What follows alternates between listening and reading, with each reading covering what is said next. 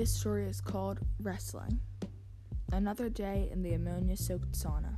The heat was turned up all the way. Chase wasn't there, so I had to wrestle Jack. He was 20 pounds heavier than me. Now, I am not a great wrestler, so I was losing significantly. I had only gotten one point for an escape while he was checking what time it was. Because he was larger than me, every time he took me down, my whole body ached. My back was hurting from him constantly being on top. Thankfully, that segment of practice ended. Now it was time for the dreaded pull up run. We would all run around the wrestling ring while athletes were pulled aside to do pull ups on the bar.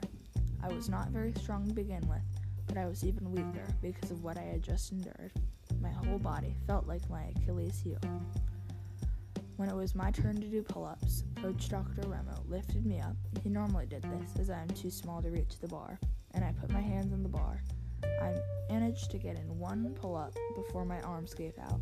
Coach Dr. Remo was spotting me, and he immediately held me up and said, Matt, you've got to do 10. He then proceeded to lift me up and down in the motion of doing pull ups, where I was doing none of the work.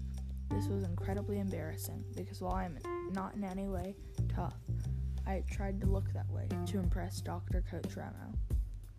Every day, I would work myself to the limit, running circles upon circles upon circles, skipping water breaks, trying to show the coach that I was tough, that I was strong. All my suffering was for nothing.